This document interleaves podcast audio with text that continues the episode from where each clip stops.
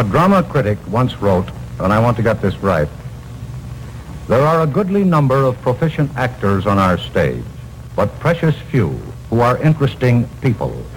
He was writing about Ethel Waters, who can look back over some 40 years on the stage, in musical comedy, nightclubs, vaudeville, and movies. She is indeed proficient as a singer and an entertainer. She has become almost a legend as the one who in 1917 was the first woman to sing the St. Louis Blues, to record it. And then she introduced two other popular favorites, Dinah and Stormy Weather. Miss Waters lives in an apartment on the second floor of that red brick house. What are some of your outstanding memories? Oh, I have quite a few, and they're all very dear to me. I go back as far in the, as the, as you mentioned, the St. Louis Blues, and then coming up from there, uh, doing my one-nighters and one-night stands, and I've also enjoyed the spots that I did on Carnival, because back in those days, you know, you couldn't just stop at one thing and say, I am it. You had to be available for every opportunity. So one week I'd be in a little theater, and the next week I'd probably be under canvas. That was kind of rugged, because I don't like the ballyhoo. do you ever get the urge to relive those old days in vaudeville? Yes, I do get the urge. In fact, the urge is on me right now. I'd like to redo and cover some of the same territory and renew old acquaintance with old friends and make new ones right here in America.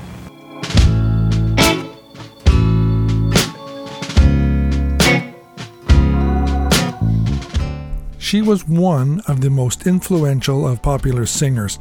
Her early career found her working in vaudeville.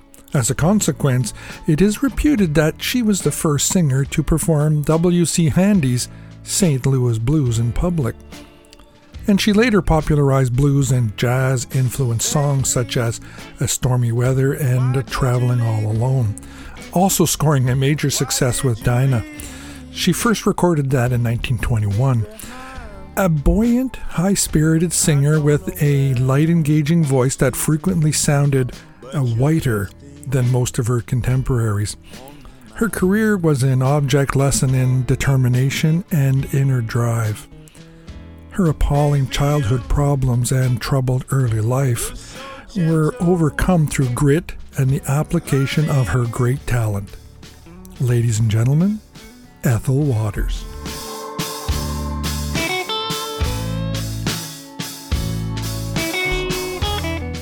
Welcome to Dead Wax 78. I'm your host, Sean, and yep, this is the podcast where we're going to talk about all that old timey music that people have forgotten.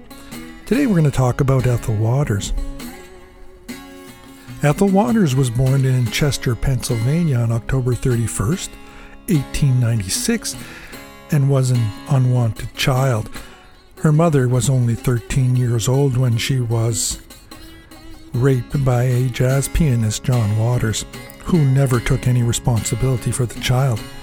Ethel's mother was so young that Ethel's grandmother, Sally Anderson, knew she would have to raise Ethel. Sally Anderson worked as a live in housekeeper and returned home only once a week, and she left Ethel in the care of her extended family. Uh, but no one was in any condition to truly watch out for this little child. The family home was in a neighborhood just off the red light district of Chester Ethel gained an early education from those around her. She frequently was asked to be on the lookout for the police or a pimp one of the women was trying to avoid. Uh, this gave Ethel some spending money, but she still had no normal home or a regular way to be fed. When an aunt or one of their partners sent Ethel to the store for food, uh, Ethel viewed this as an opportunity for shoplifting. At the counter, she requested something from the grocer, and when he went back for the flour or whatever she had requested, Ethel snuck other food into her pockets or the bottom of her shopping basket. During her childhood, Ethel picked up an inappropriate vocabulary, and when she felt pressured, she could let out a torrent of swear words, but this bad behavior often saved her by keeping people away. Her grandmother was aware that Ethel was not well looked after, but she did not have any other good options. when she could, she moved Ethel to other more child friendly places. Ethel's fondest memory was of a house of a relative where she stayed for about 15 months. This was a record for a little girl who longed for stability. Here's side one St. Louis Blues.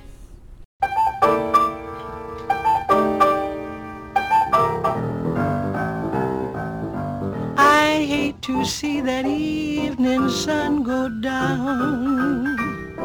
Lord, I hate to see that evening sun go down. Cause my sweet man has left me in this town. And if I'm feeling tomorrow like I feel today, I'm feeling tomorrow like I feel today. I'm packing my grip, making my getaway.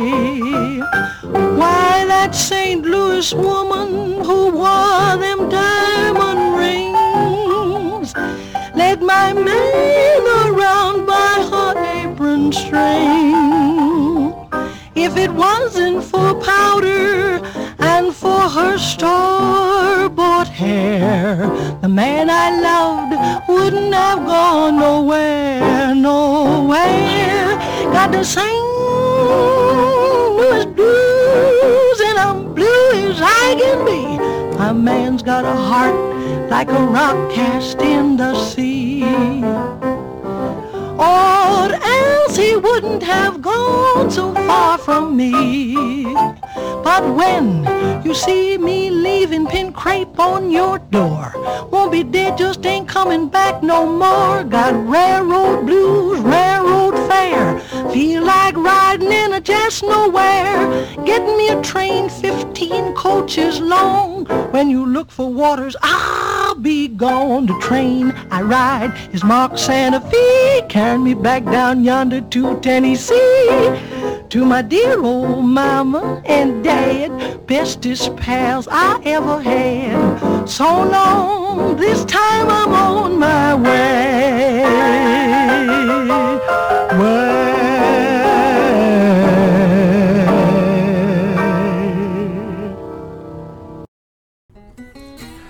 Ethel's birth mother was very religious, and religious devotion was important to Ethel as well.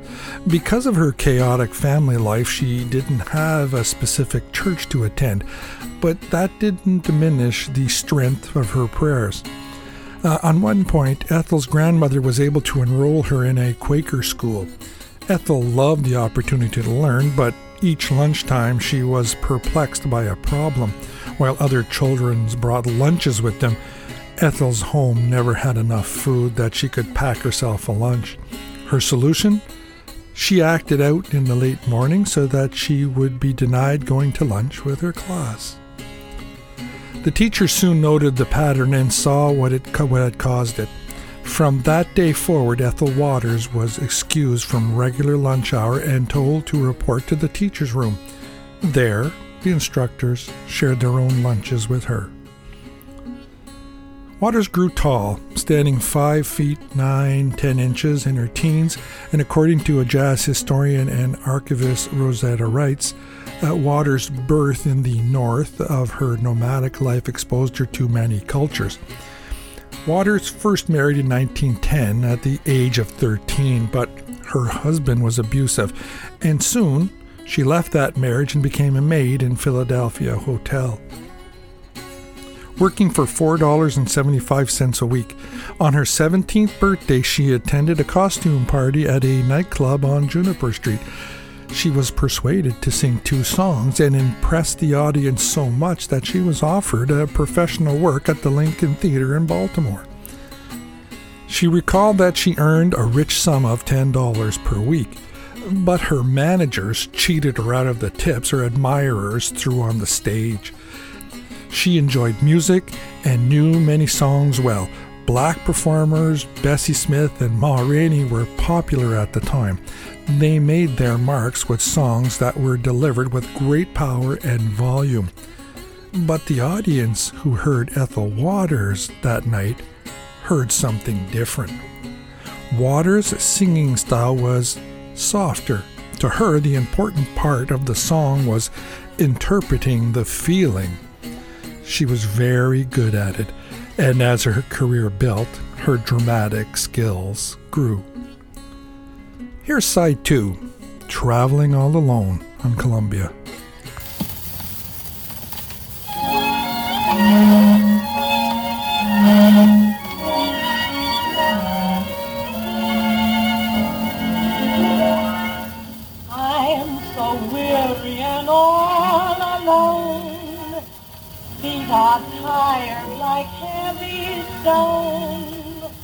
traveling, traveling, all alone. Yet who's to see or who's to care about this load I must bear? Traveling, traveling all alone. Give me just another day. There is something I must say. Friends, the world and all its gold leave you when you're grown.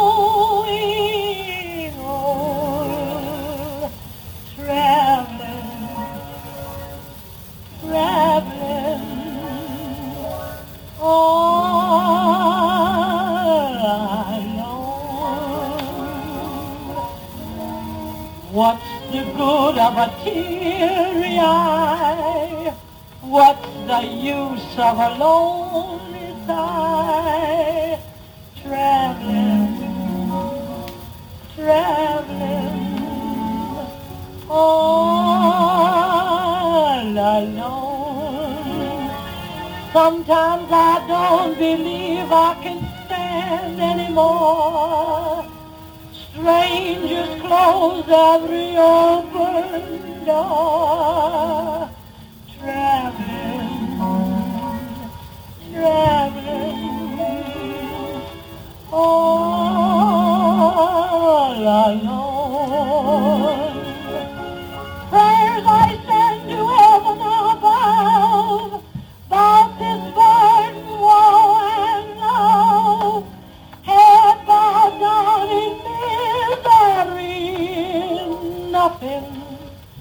now appeals to me. Traveling, still traveling. Oh.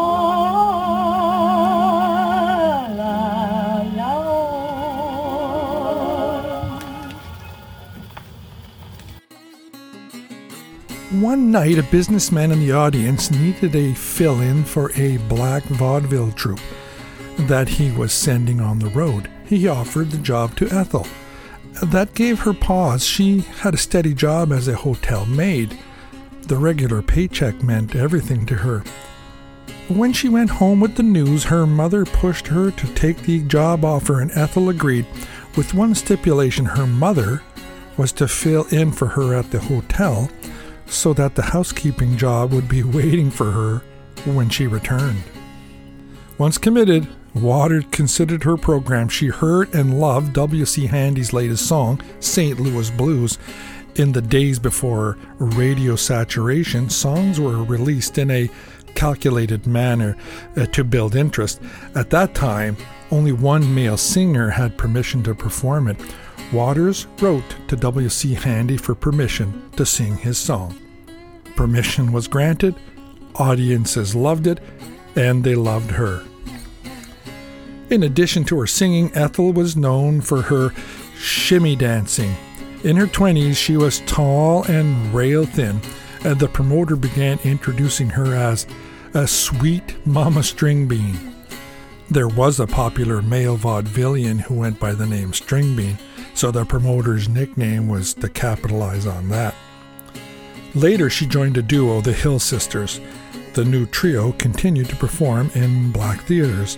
as she didn't need to return to the hotel housekeeping.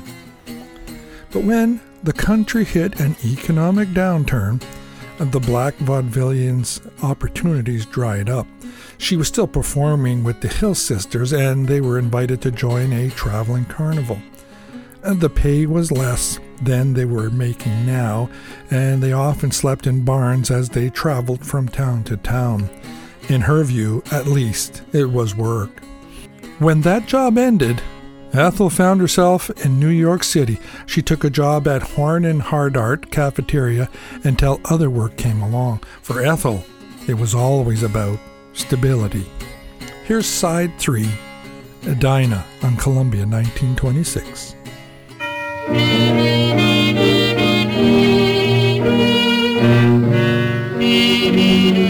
Carolina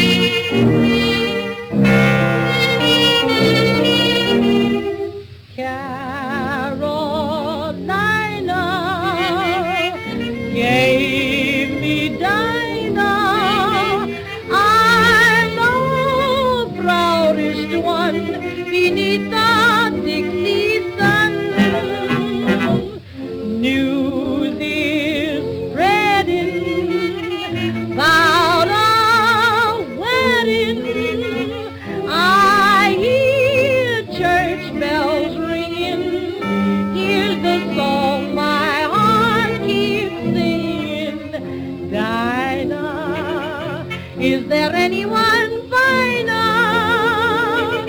in the state of Carolina?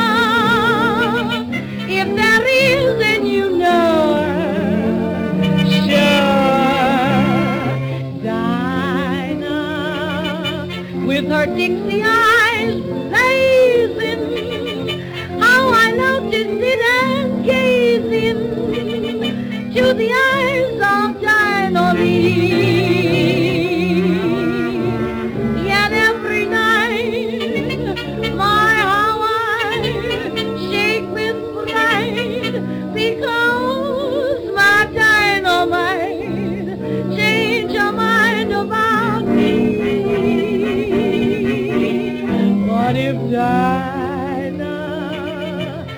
ever wandered to China, I would hop an ocean liner just to be with Dinah.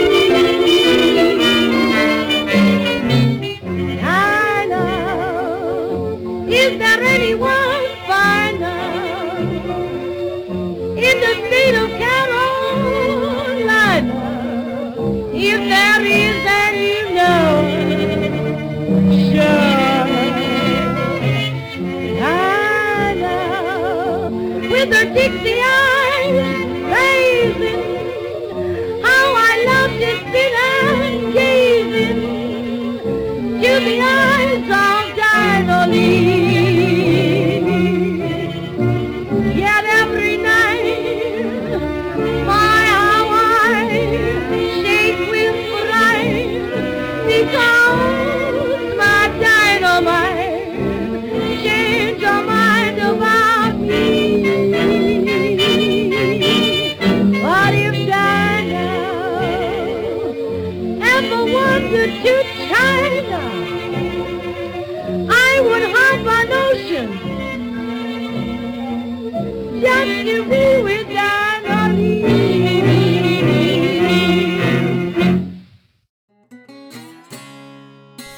Her first Harlem job was at Edmond's Cellar, a club with a black patronage that specialized in popular ballads.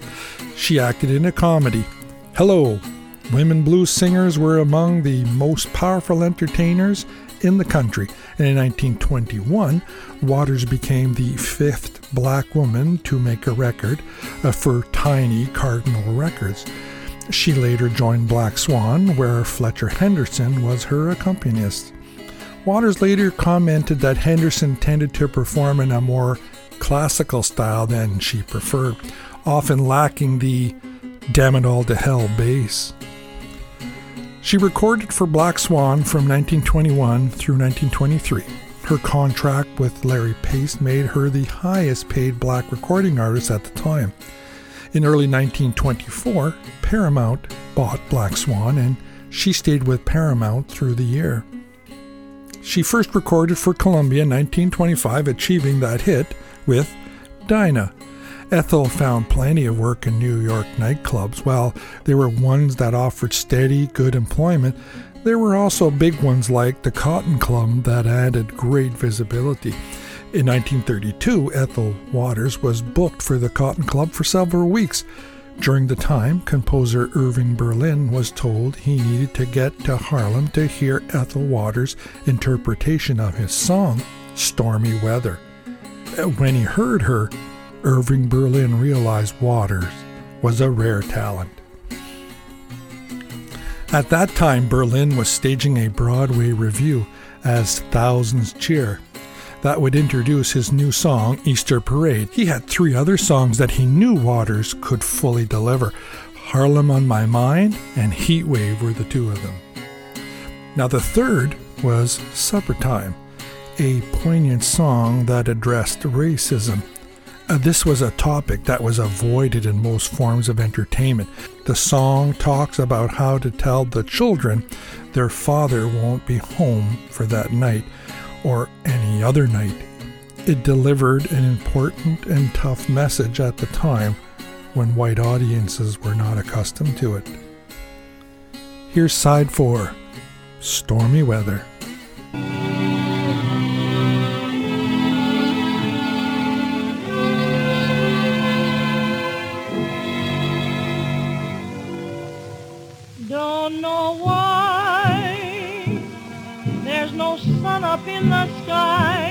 Stormy weather. Since my man and I ain't together, keeps raining all the time. Life is bare, gloom and misery everywhere, stormy weather. Just get my poor self together. I'm weary all the time, the time. So weary all the time. When he went away, the blues walked in and met me. If he stays away, old rocking chair will get me. All I do is pray the Lord above will let me walk in the sun once more. Can't go on. All I have in life is gone, stormy weather. Since my man and I ain't together, keeps raining all raining all the time. I walk around heavy-hearted and sad. Night comes around and I'm still feeling bad. Rain pouring down, blinding every hope I had.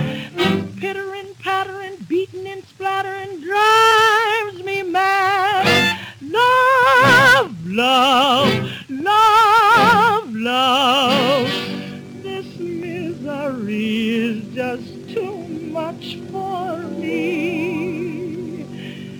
Can't go on. All I have in life is gone, stormy weather. Since my man and I ain't together, keeps raining all raining all the time.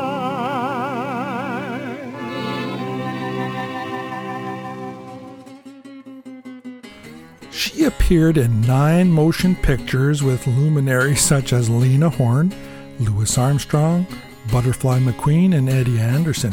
In 1949, she was nominated for Best Supporting Actress for her role in the film Pinky, directed by Elia Kazan. A turning point came in 1957 when she attended the Billy Graham Crusade in Madison Square Gardens. A years later, she gave this testimony of that night. In 1957, I, Ethel Waters, a 380 pound decrepit old lady, rededicated my life to Jesus Christ, and boy, because he lives, just look at me now. In her later years, Waters often toured with the preacher Billy Graham on his crusades. She was a baptized Catholic and considered herself a member of that religion throughout the rest of her life. Ethel was a feature soloist at the Billy Graham Crusades for almost 20 years.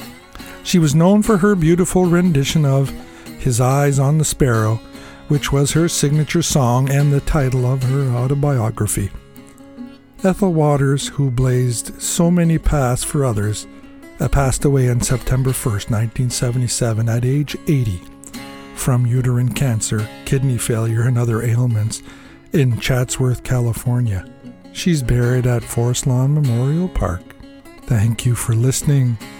This has been Dead Wax 78s, and I'm Sean, and yeah, what an illuminating story that is. If you get a chance to catch any Ethel Waters records, make sure you give them a try. And you know what? I'm going to catch you on the flip side.